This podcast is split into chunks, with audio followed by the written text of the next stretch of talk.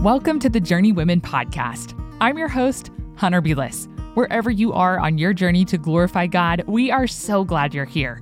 On the Journeywomen podcast, we'll come alongside you in the seasons and challenges of life to move you to know and love God and His Word, to find your hope in the gospel, and to invest deeply in your local church as you go out on mission for the glory of God. Today, we are sharing a conversation that I had with my friend Emily Jensen, where she imparts some much needed encouragement for those who are feeling weak. This episode was entirely appropriate for me as I have really been feeling my weakness as of late. If you don't know her, Emily is the co founder and content director at Risen Motherhood, co author of the Risen Motherhood book, and the author of a new book called He is Strong Devotions for When You Feel Weak, which released on October the 10th. I can't wait to share this conversation with you. But before we go there, I just want to say a big thank you to those of you who support Journeywomen Ministries by donating to the podcast. With your help, we're coming alongside more women to move them to know and love God, and we are so grateful. If you'd like to help us in our aim to move women to know and love God and His Word, to find their hope in the gospel, and to invest deeply in their local churches as they go out on mission for the glory of God, you can do so at journeywomenpodcast.com forward slash give.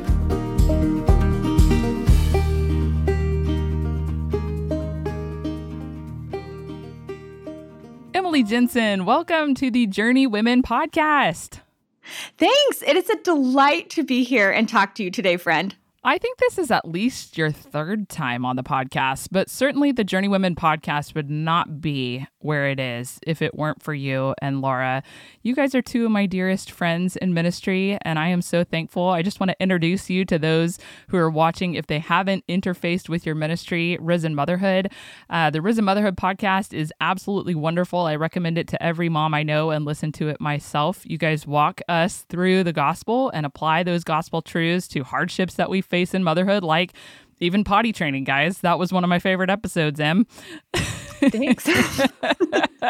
it's been a while, but you uh, have just continued in that ministry, and it's been so fun to watch the way the Lord has led you guys over the years. You guys wrote a book together, you and Laura Wifler, and now you have published a brand new book that's getting ready to release on October 10th uh, this fall. It's called He is Strong Devotions for When You Feel Weak.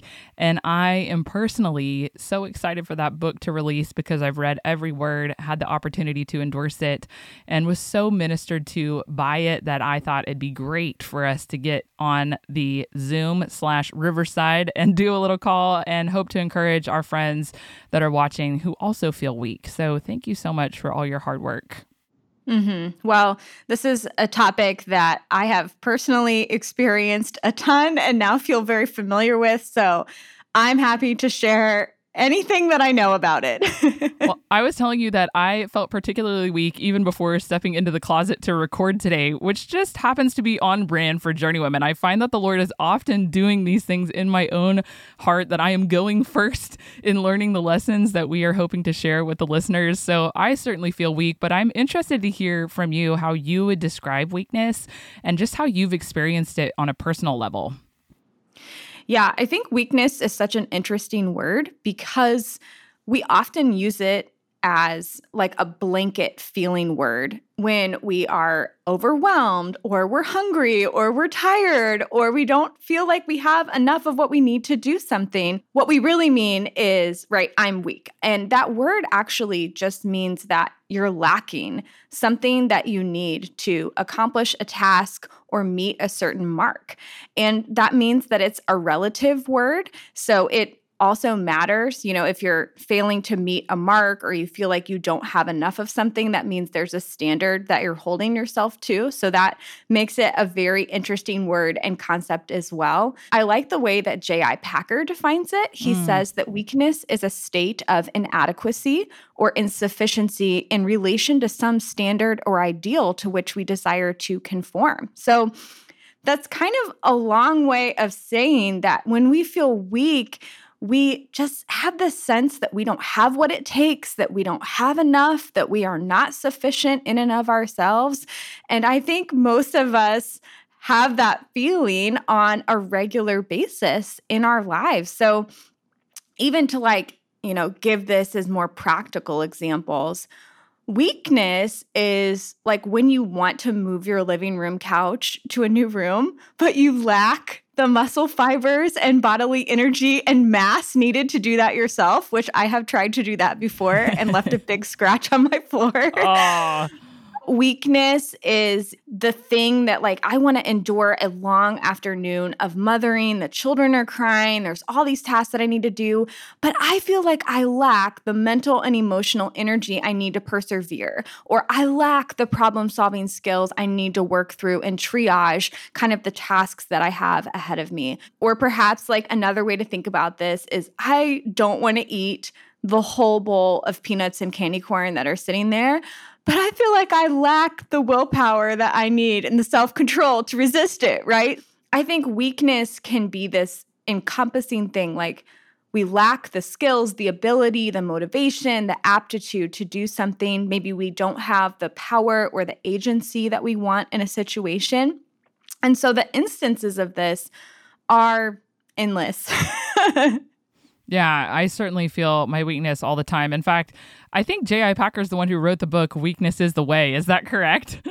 yeah, yeah, which I I sadly like found out about that book after I'd written my book cuz I think that would have been so helpful for me to read, but I've I've now listened to a little bit of his teachings on weakness and what I've heard is so good. Yeah, well, even just the title of the book because let's just say it takes me a bit to sink my teeth into J.I. Packer in this season of motherhood, but the title has ministered to me because I certainly feel my weakness on a daily basis. So, yes. how do we try to overcome our weaknesses? Like, this could be good or bad. I'm not talking like biblically necessarily, but how have you seen yourself try to overcome your weaknesses and others? Yeah. I mean, it's interesting because there's a whole spectrum of responses that I think we tend to have. And I have experienced all of these. So I think on one kind of end of the spectrum, we can go to downward comparison to try to make ourselves feel better in our weakness or cope in our weakness. So, again, it's a relative word. So, if we can look around us and find someone that is even weaker than we are in a certain area, and we can feel strong by comparison, then we can sort of ignore our weaknesses or we can kind of say, oh, maybe these things aren't that bad, or I'm not really experiencing this because look at how bad this person is. And that's a real way that sometimes we deal with our own insufficiency. I think another thing that we do in terms of like our own insufficiency and insecurity is develop kind of a critical or judgmental spirit towards others, right? Like, I don't want other people to see and know that I feel deeply scared and insecure about what kind of job I'm doing in ministry, in motherhood, in my vocation. And so I'm going to be quick to spot weaknesses and faults and errors in others because it draws the attention to their weakness and it helps me feel like I look like I know something that other people don't know, or that maybe I do have it all together a little bit more, or it deflects the attention away from my own inability because I don't want people to see that. Um, I think another thing that I've fallen into a lot is wallowing in my weakness or kind of getting stuck in a pity party. Whenever I hear the word wallow, I don't exactly know what it means, but I imagine like just like a pig like rolling around in the mud over and over again, like just kind of staying stuck. Yeah. And whenever you've fallen down, like instead of getting back up and saying, How can I look to the Lord to keep going in this? Right? It's going, I'm going to stay focused on my weakness. I'm going to kind of say, gosh, there's all these things that are out of my control and this isn't my fault. And I just wish this wasn't happening to me. And why am I this way? And just ruminate on and focus on all the ways that we're failing and just think that feels good to us sometimes. Yeah, yeah. You know what I do is I start blaming others. I'm like the pig in the mud who looks out. I'm like, I'm only doing this because of you. yes, exactly. Especially in ministry. Yes, yes, yes. And we can kind of get stuck there. I would say that's pro- this is probably of all the ones I'm going to talk through, one of the ones that I struggle with the most is just almost that victim mentality of of not wanting to move forward out of it. Just yeah. kind of spiraling in my narrative of how bad I am. And then I think there's like some some good ways that we try to deal with weakness apart from God. And one is trying to shore up whatever that area is and, mm. and kind of fortify ourselves in that. So, this is everything from like going to Google, doing all the research, saying, I'm going to take a class in this area. I'm going to listen to an online seminary class in this area. I am going to read a book on this. You know, hmm. all of those things that we do to go, hey, because I don't know what I should do in this area or I'm feeling weak and insecure, I'm going to go gather all the information I can to try to change and try to get strong in this area. Hmm. And then I think finally, and this is again, I think generally a good thing is whenever we see a weakness, we can try to find someone who is strong in it and like bring in outside help. So that would be like outsourcing things that we know we're not naturally very good at. And I think people do this a lot, right? Like in work and in ministry, it's noticing, hey, I'm not very good at administrative things or organizational things or you know, financial things. So I'm going to bring in an accountant and I'm going to bring in an assistant or whatever those things are to be able to kind of be self aware. Hey, this is an area where I don't even know if I'm able to get totally strong. And so I'm going to bring in someone else to come alongside me and help. And I think all of those different things are ways that we kind of try to cope with our weakness or address it on our own. Yeah, I relate to so many of these things. And even as you were speaking, I felt a little prick of conviction from the Holy Spirit that I'm gonna have to go and apologize because I told you I'm trying a new software today. And I felt like, man, I'm just blaming everybody around me. Like, why do I have to change my software? And, you know, all these things and just start lashing out in anger because I feel weak and I feel my own limitations when it comes to understanding how this thing works. So, how can we actually stop fighting our weakness and instead embrace it? And where do we find the strength that we really need? Yeah. One of the things I love about this topic is that it doesn't really matter what type of weakness we're facing. And I think we'll get into that a little bit more.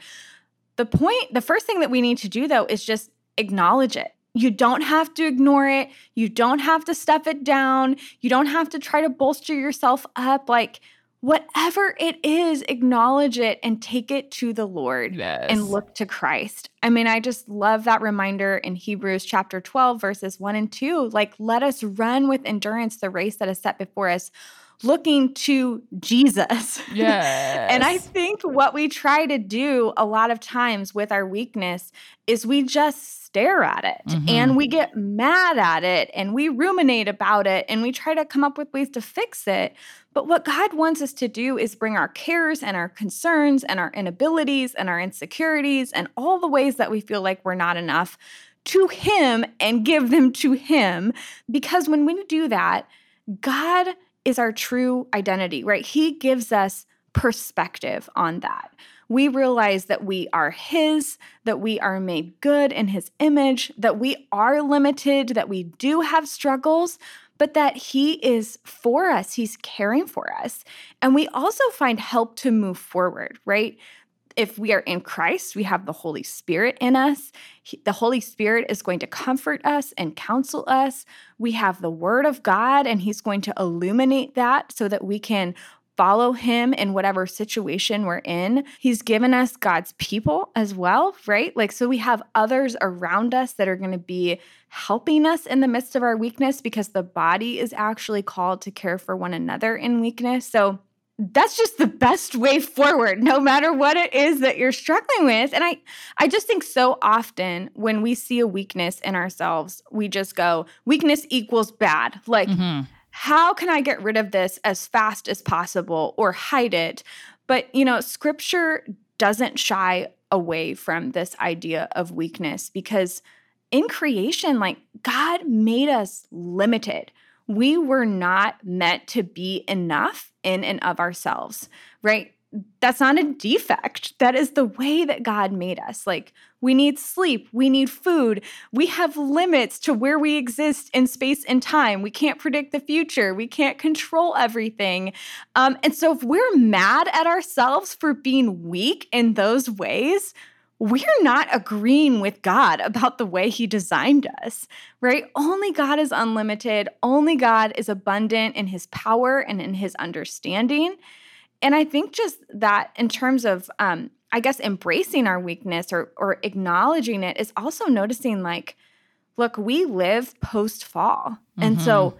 every single one of us is going to struggle with our sin nature, we're going to struggle with our flesh, and we're going to come up against the brokenness of the world around us. There are going to be things in our lives that do bring trouble and hardship and suffering, and those things are going to make us feel weak. So we're not like unique in the sense that we're struggling against our own weaknesses. So we don't need to embrace them in that way of saying, like, oh, it's so good that I'm like this, but it's also just, it's normal that I'm like this. And scripture actually has a way for me to move forward in the midst of this. And I think that's really where, you know, we see Paul saying in Second Corinthians 12 10, for the sake of Christ, then I am content with weaknesses, insults, hardships, persecutions, and calamities. For when I am weak, then I'm strong.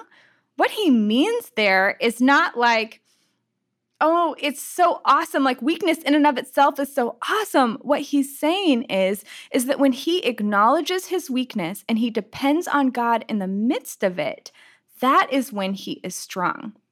And so mm. he's thankful and content insofar as his weakness points him to Christ. He embraces his weaknesses insofar as he relies on Christ in the midst of them. And then he gets to see how God works in and through that situation. And so, in that, we can see yes, I can trust the Lord. I can acknowledge my weakness. I don't have to shy away from this. I don't have to condemn myself. I can take every single one of them to Him. You know, you're making me think of that classic kind of risen motherhood thing that you guys do where you walk through creation, fall, redemption, consummation. You were even referencing creation and the fall there. And then as you're talking, I'm thinking, well, this is really the essence of the gospel, right? Like acknowledging, hey, we can't do it, but somebody else has come and done it for us. And his name is Jesus. So, how can we apply the gospel to our weakness when we're really feeling it? Yeah, I think to move forward with that idea of redemption, I love just looking at some of Christ's parables and seeing um, in Matthew chapter 7, he gives the story that we can probably all sing the tune of about building the house on the sand versus the rock. Yeah. The wise man builds his house upon the rock, you know, and the idea there is like looking at two different people. Someone who's wise is building their life on Christ. He hmm. is the hmm. foundation of their life. Hmm. And someone who is foolish is building their life on sand, something that can wash away, something that's going to fall away, something that's not going to stand. And both of these two people in this parable are being you know pelted by the storms of life yeah and the both of these structures are weak, but it's not in the structure that's making them stand, it's in the foundation. Yeah. And what I love about that story is Jesus is is not only I think giving an example of what it means to live in this life firm on him as the foundation, but it's really looking ahead to judgment day. Like anytime we see that picture of water in the Bible yeah. that is like threatening someone's life, I think there's imagery there of what is going to stand at the end? Are you going to make it through the water safely through the ark of Christ, or are you going to fall and is just your life going to be washed away? And what we see in that is that someone who has built their life on the foundation of Christ, right, someday is going to get to heaven. This is that consummation piece. We're going to get to heaven and our lives are going to stand. We are going mm. to be mm. counted as righteous in Christ. Nothing is going to have separated us from the love of God. We're going to be told, Well done, my good and faithful servant. There is like ultimate security there, right? There is no weakness in our life that is going to bring us down if we are on the foundation of Christ if we're not on the foundation of Christ, right, we're going to get to heaven and realize all these things that we thought maybe made us strong or that we were finding our security in or our hope in. Those are all going to wash away. Those are not going to stand. Um, and so, what that does when we realize, like, that is that is what Christ does for us. That's what he does on the cross through his death and his resurrection. Then we know, yeah, we're going to face we're going to face challenges in this life. We are going to have weaknesses. We are not going to be perfect, But in the midst of those, we can have strength and boldness and courage and security and endurance because we know that He is with us, helping us, and He's going to be with us all the way to the end. We will not ultimately fall, right? Mm. We're going to stumble in this life, but ultimately we will be mm-hmm. standing with Christ on judgment day. And so I I love that that picture and that reminder. And that's kind of what I go back to ultimately when I'm thinking about what redemption means for us as Christians. And even the fact that it means we get the Holy Spirit right now, right? Romans 8 26 says, Likewise, the Spirit helps us in our weakness, for we don't know what to pray as we ought, but the Spirit Himself intercedes with us for us with groanings too deep for words, right? When we don't even know what to do, when we don't even know what to say, when we don't even know what to pray, because we have the Spirit in us, we are helped in our weakness. And additionally, we know that, you know, Romans 5 3 through 5 says we can rejoice in our sufferings, knowing that these things, like these weaknesses, these trials, these things that really just get us down in life, are the things that God uses to produce mm. endurance and character. And, and that gives us hope, and hope doesn't put us to shame. And it means that all of these things are actually being used for our good and for His mm. glory. And that is so hopeful. What is it that is rendering you weak and weary? Is it physical pain or a chronic illness? Is it a seemingly never ending season of waiting and longing? Is it the day to day monotony of your work? Is it the continual pull of temptation and sin? Is it the frustration and seeming fruitlessness of your ministry? Is it the crushing weight of grief? What is it that is bringing you low? And I wonder, how might that weakness press you deeper into Christ? How might your weariness prompt you to look to God in strength and dependence? In 2 Corinthians 4 17 through 18, Paul writes that our light, momentary affliction is preparing for us an eternal weight of glory beyond all comparison as we look not to the things that are seen, but to the things that are unseen. For the things that are seen are transient, but the things that are unseen are eternal. I'll be the first to admit that at times this verse has felt like a band aid, quickly applied to my gaping wound. Because how in the world can someone describe my pain, my weariness, or my weakness as light? My hurt never feels light or momentary. In fact, it feels crushing and overwhelming. But even in our weariness, we actually can say this confidently alongside Paul because we have in view God's eternal glory in the now unseen radiance of heaven. I know right now this might not make sense, it might not even feel helpful to you in this moment, but just try to think about it for a second. No matter what depth of pain or weariness or hurt you are walking through right now, in light of the glorious weight and beauty of eternity, it will feel light and momentary.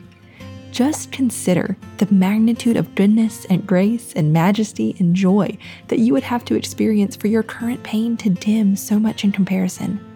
This, friends, is what is offered to us in the gospel this is the hope that we have in Christ. You might feel at the end of your rope, but remember, the Lord Jesus will not let you fall.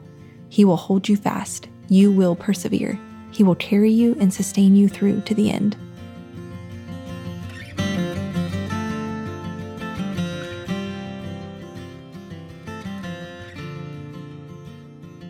You know, I think one of the times that I feel my weakness the most, Em, is when I'm serving other people. Like, usually, if it's just me trying to do something on my own, I, I, it's probably part of my personality, but I just don't care as much if I'm stumbling along. But when it impacts the people around me, whether it's like in a public sense or even just within the four walls of my own home, like my own children, that is where I really start to feel this sense of like pressure and just my own limitations in a way that really disrupts me.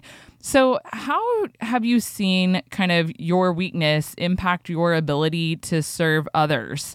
Um, and what do you do in those moments? You know, I you were mentioning Romans 8, and I have a picture of myself that I've referenced on the podcast before where I'm feeling my weakness. The people in the other room i.e., little children, are needing me so acutely, and yet I feel as though I cannot provide what they need. So I walk into the other room to try and do something that I can control, like put the laundry into the dryer, and I stick my head in the dryer and just have to meditate on that verse from Romans, which is occurs just before the passage that you shared. like, if the spirit of him who dwells in me raised Christ from the dead, he who raised Christ Jesus will also give life to my mortal body through his spirit who dwells in me. And I'm like, mm-hmm. okay, like he raised Christ from the dead. Like he can do anything. Help me, Lord. And then sometimes, though, I've got to admit, him, like, even in that moment, I don't feel any stronger. So, like, what does that look like for you um, just to serve others out of your weakness? Yeah, that is so frustrating. And I think it's normal that we don't immediately necessarily feel strong, right? Because Oh, good. What what I think is good is we're having faith at that point that God is working in and through us and in and through the hmm. situation, even though we don't have proof of it yet. Like, we don't have the feeling yet. We don't know the outcome yet. We don't exactly see what he's going to do, but we're trusting that, right, as we walk forward, I believe this is true, God. I believe these promises are true. I cannot understand how you are helping me in the midst of this, but I believe that you are. Um, and so I think that there's an element of that. But, you know, in terms of our weaknesses impacting our abilities to serve others, I think like I have to remember over and over and over again that I cannot be all things to all people. Yeah. Like, again, going back to that idea of how God created us. Well, He created us with limitations.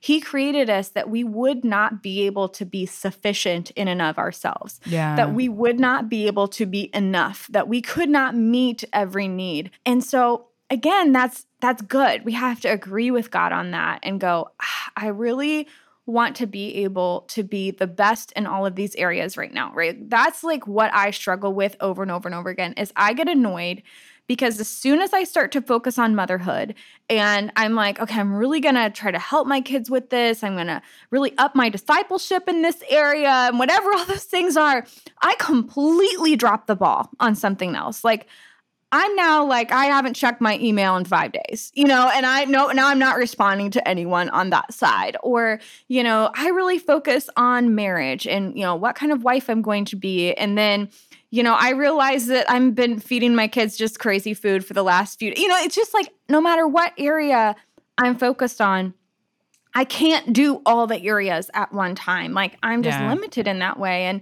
I think it's helpful for me to remember that even when Jesus was on the earth, you know, in his physical body, he had those same type of limitations. And he was also going to the Father every day to know the Father's will for him, hmm. to know what he should do next, right? There were people that wanted to be healed when Jesus was on earth that did not receive healing from him, you know, in that moment. Like he did not do everything he possibly could have done. He did the things that God was directing him to do that day. Yeah. And in that way, he perfectly obeyed the Father while still right being anchored to physical places in time and not being able to be in multiple places or you know pour into all people right he chose 12 disciples, not, you know, 200 disciples. And so I, hmm. I think that that's encouraging to me when I remember like our Savior needed to sleep. Yeah. Our Savior needed to sit down and have meals. Our Savior needed time to go be alone with his Father. And so, in that sense, he didn't get more done during that time.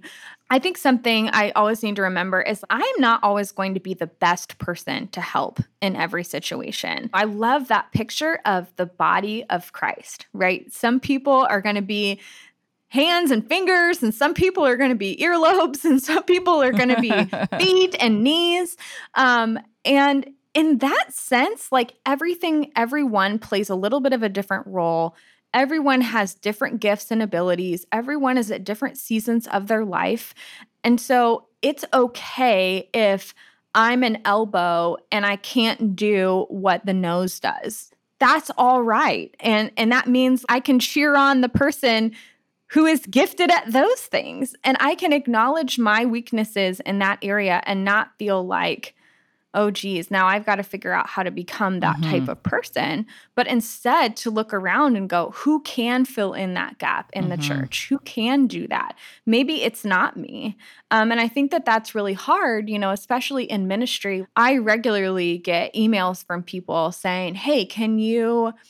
Come speak at this thing or can you come do this thing or can you endorse this thing and I love all of that and I want to be able to do all of it.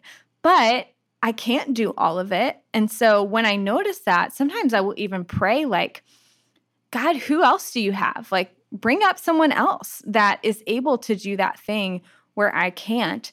And I think it's also good for me to remember I'm always going to be wrestling with my weaknesses, like on this side of heaven. And so yeah. maybe specifically, some of the things I'm thinking about are like the way that grief makes me feel weak, the mm. way that maybe health conditions might make me feel weak. The way that the limitations of the family life and the circumstances that God has given me make me feel weak. You know, just last week, one of my children was in the hospital for a couple of days. Mm. And when we got out of the hospital for probably two days, I was not able to function at max energy and capacity. Wow. Like, I hadn't slept you know, in a whole night, basically. I had been totally on adrenaline in the hospital, trying to make sure my son had everything he needed. I had eaten really yucky food in the hospital because that was, you know, all I could get my hands on. And so I came home and I could really feel my weaknesses and go, I'm not able to serve others right now in the way that I want to because I just went through this really hard thing. I think before I wrote this book, I would have really beat myself up for that. Yeah. And I would have been like, well, too bad because people still need your help, Emily, and they don't really care that you were just in the hospital for a couple of days. And I, I really learned to shift that narrative because I don't think that that's the way God is looking at me. I don't think the way that's the way God is wanting me to think about that situation. I think instead it's looking at that and going, you know what? God knew that this was going to happen. God brought these things into my life it's okay that I feel depleted for a couple of days. I can rest in that, that if I don't do all the things for two days afterwards, it's going to be okay. God is yeah. going to be in control. I can trust Him in that. And so sometimes I think we just need to trust what He's doing when we can't do it all. You know, I really relate to that. And I think maybe it's like season of life, but I just feel like I'm just a little bit behind the curve on everything that I'm supposed to be doing. Like I'll show up to a dental appointment and they'll be like, actually, that appointment was at nine, not 11. Just stuff like that. Where like, man, I just barely missed it. Um, so I feel like I have learned to extend grace to others just by being this season myself. But what helps you extend grace as you're ministering alongside other people? Like you have a whole team at Risen Motherhood, for example, or maybe even in the context of your own local church, you're just doing ministry alongside somebody who's in a hard time or just generally has like a lower capacity or maybe their skill set is lower um, than yours. So, how can we um, just extend grace as we experience the limitations of those who are serving alongside? Mm-hmm. You know, that's what I think is one of the gifts of walking through different types of weakness is it allows us to understand and have compassion for others in their weakness. Yeah. And to not be quite so well, if they would just do X, Y, and Z, or if they would just try harder, they would get themselves themselves yeah. together. I think that it's good, right? When we get kind of like knocked knocked down a couple pegs and we see how much we need God, how much we need his help and his work in our lives, how much we need him to sustain us. I think sometimes if I have a few nights where I didn't sleep very well and all of a sudden I'm totally strung out, I'll realize like, "Oh, here I thought I was just holding myself all together, but really, actually, I, all you have to do is take a few hours of sleep away from me and I'm a mess, you know? or I think there are things that happen in our lives that kind of shake us up and yeah. make us realize, oh, maybe it wasn't all me that was holding it together. Maybe it wasn't all my hard work. Maybe it wasn't how cool and impressive I am, but it was actually there were some circumstances in my life that were allowing me to function at that level. Um, and so I really do. I do sort of value that because I think then we're able to comfort others and meet them in their weakness. And I love there is um, a passage in First Thessalonians 5.14 uh, that Paul and Timothy are, are writing to this Thessalonian church. And they say, We urge you, brothers, admonish the idle, encourage the faint hearted, help the weak, be patient with them all. Yeah. Um, and so in this, he's talking about different groups of people. So first he says, admonish the idle. And the idle in this particular context were people that were saying, you know, Christ is going to come back really soon. So we don't really have to do anything. Like, let's huh. just kind of sit tight and not engage in ministry, not engage in kingdom work, kind of hoard up our possessions or whatever those things are, because we're just going to kind of like sit tight and wait for Jesus to come back. And Paul does say, like, admonish them, remind them that they have work to do until Christ comes back. And so they're not to just sit idly and do nothing. Um, so he definitely says, like, hey, that perspective on life is not the right perspective.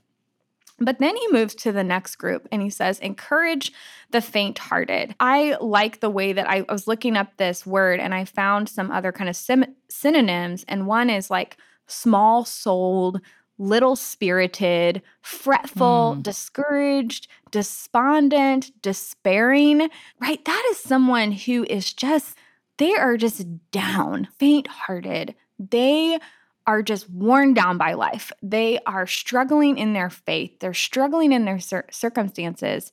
And Paul says, encourage them, hmm. not admonish them, not yell at them, not eye roll at them, um, but encourage them. And I love that picture of, of just, he's not annoyed with this group of people. He's saying, no, come alongside them, speak truth to them, love them. And then the next group is the weak, help the weak. And I was looking up this word, and I think this is typically a translation kind of for the concept of being infirm or someone who has some type of physical or bodily limitation that renders them sort of like vulnerable or helpless. So, this could be people with disabilities, this could be the elderly, this could be people who are struggling with various diseases or health issues that are really making it like physically hard for mm-hmm. them to function and care for themselves. And Paul says to the church, help them. Like, help them in what they need. Again, not eye roll, not these people are a drag on us, not how can we kind of cut loose the people who aren't helping us and run ahead. He's like, these are your responsibility. These people are people that you need to be caring for and tangibly helping. And then I love that he ends that phrase with, be patient with them all, right? Like, and that's including those idle people that were mentioned at the beginning we have to be patient with others in their weakness because God is patient with us in our mm. weakness. And it's like that, you know, when you receive that grace from God and you realize how much you need help and you realize how long suffering the Lord is toward you, then that's how you can extend that to others.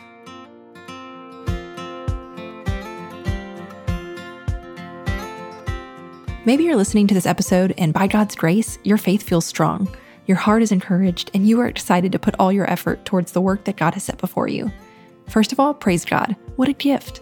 But second, take a moment to ask yourself if you have eyes to see those around you who might be weak. Is there someone in your church who suffers from illness or debilitating pain?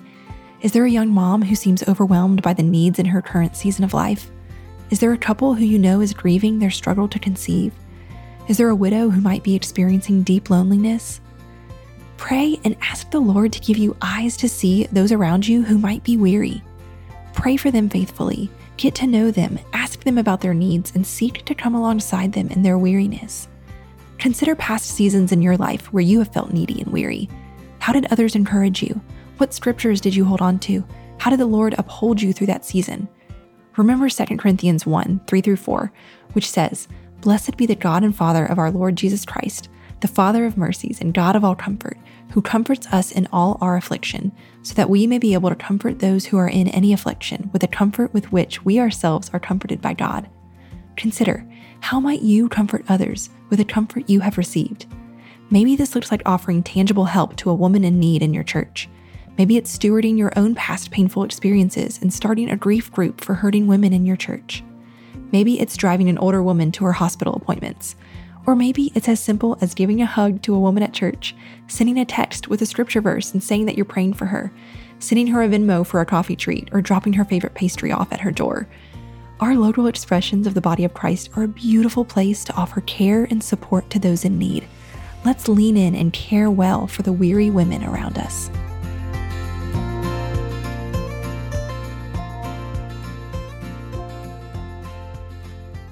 Man, I'm going to leave the closet with some repentance in view. Good job, Em. Thank you so much. I really appreciate you bringing the word to us and allowing the Lord to work in our hearts through his word. That's such an encouragement. Do you have any other encouragement for all of us little ones? One of the things I love about your devotional is that it's centered around the song Jesus Loves Me. And you and I have talked offline about this because I just did the children's book on Amy Carmichael. Mm. And it was so fun to see the connection that she came to faith in Christ as she was meditating on Jesus Loved Me, which just so happened to be her uh, mother's favorite hymn. So considering that all of us are little ones, we're not just talking about babies, we're talking about those of us who are weak. Um, what mm-hmm. encouragement do you have for all of us little ones uh, just to hope in our strong, steadfast God? Yeah. Well, I love that whenever we see ourselves as little ones, as children in the kingdom, then we also get to include ourselves when Jesus says, Let the children come to me, you mm. know, uh, let the little children come to me. Essentially, like, don't hold them back from me. And that's kind of what we've been talking about this whole time is God wants us to come to him. Yeah. You know, just like a child to their parent, a sheep to a shepherd, right? We are safe in his care.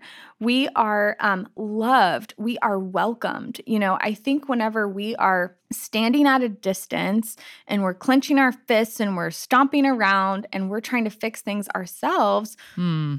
we are rejecting the love and the help that God wants to give.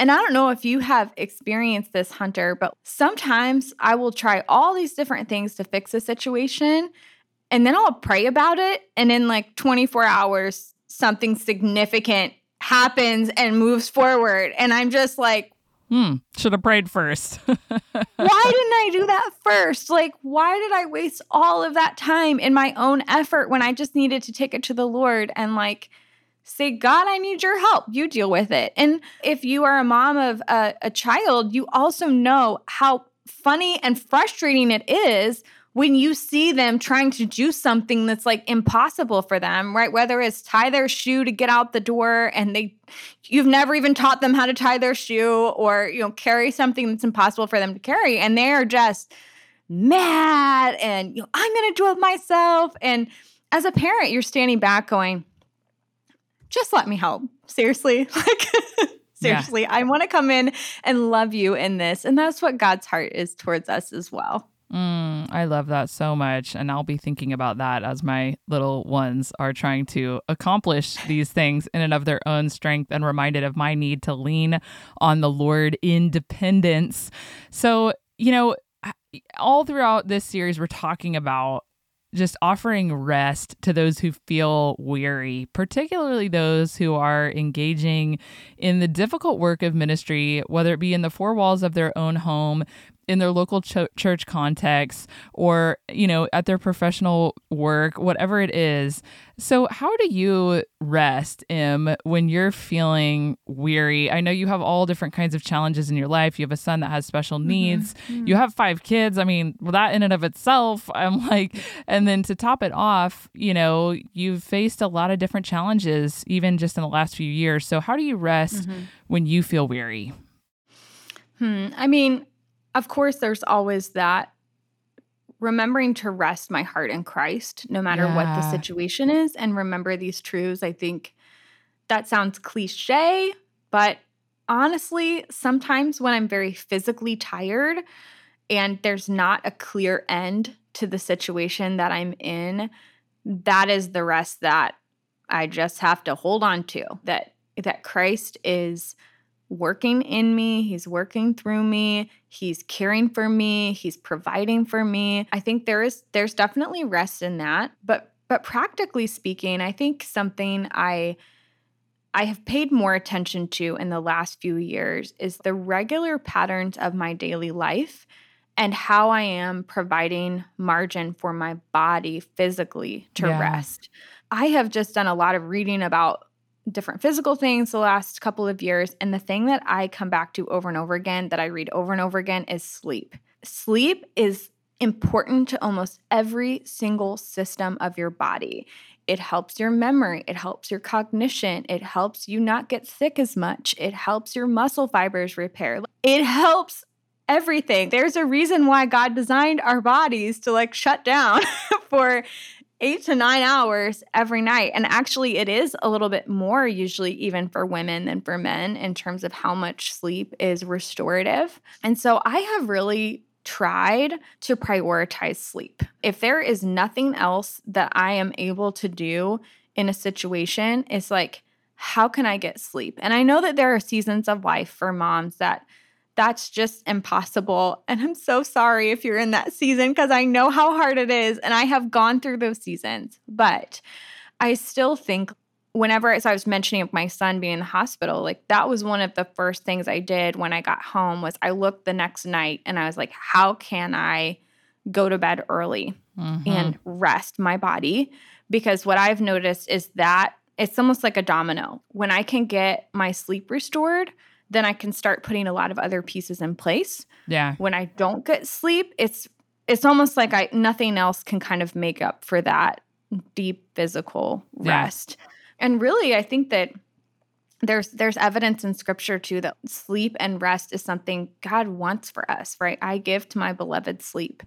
And God never sleeps or slumbers, and so he is awake and taking care of things all the time, and it's okay for us to take that type of rest. So that's that's kind of my go-to thing, which sounds very basic and not fancy, but honestly, like prioritizing my sleep has been huge. Yeah, I think that's just such a practical expression of your faith that God is working even while Yes. you rest. And so I love that very basic thing. Well, Em, it's been such a joy just to get to learn from you on this topic. Truly, it has ministered to me and it's also challenged me to extend grace to other little ones and just to view one another um, through that lens. And I'm really excited to just continue meditating on these truths. So thank you so much for joining us on the Journeywomen podcast today. We're really excited to get your book in hand and to get it in the hands of others so that they can uh, reflect on biblical truths when they feel weak. It's how many devotions is it? 40? It's 30. 30 devotions for when you feel weak. So it's going to be perfect if you need a little boost of encouragement. Um, just uh, reminders of what's true from Em in various different topics, right? Yes, yeah. Oh, I I try to cover like 30 totally different ways that I have experienced weakness or that I know are commonly experienced. So hopefully there's something in there for everybody. Cool, cool. We'll be sure to link it in the show notes. Thank you again for joining us on the Journeywomen podcast today. oh, thanks for having me, Hunter. It was a joy to be here. Love you, friends.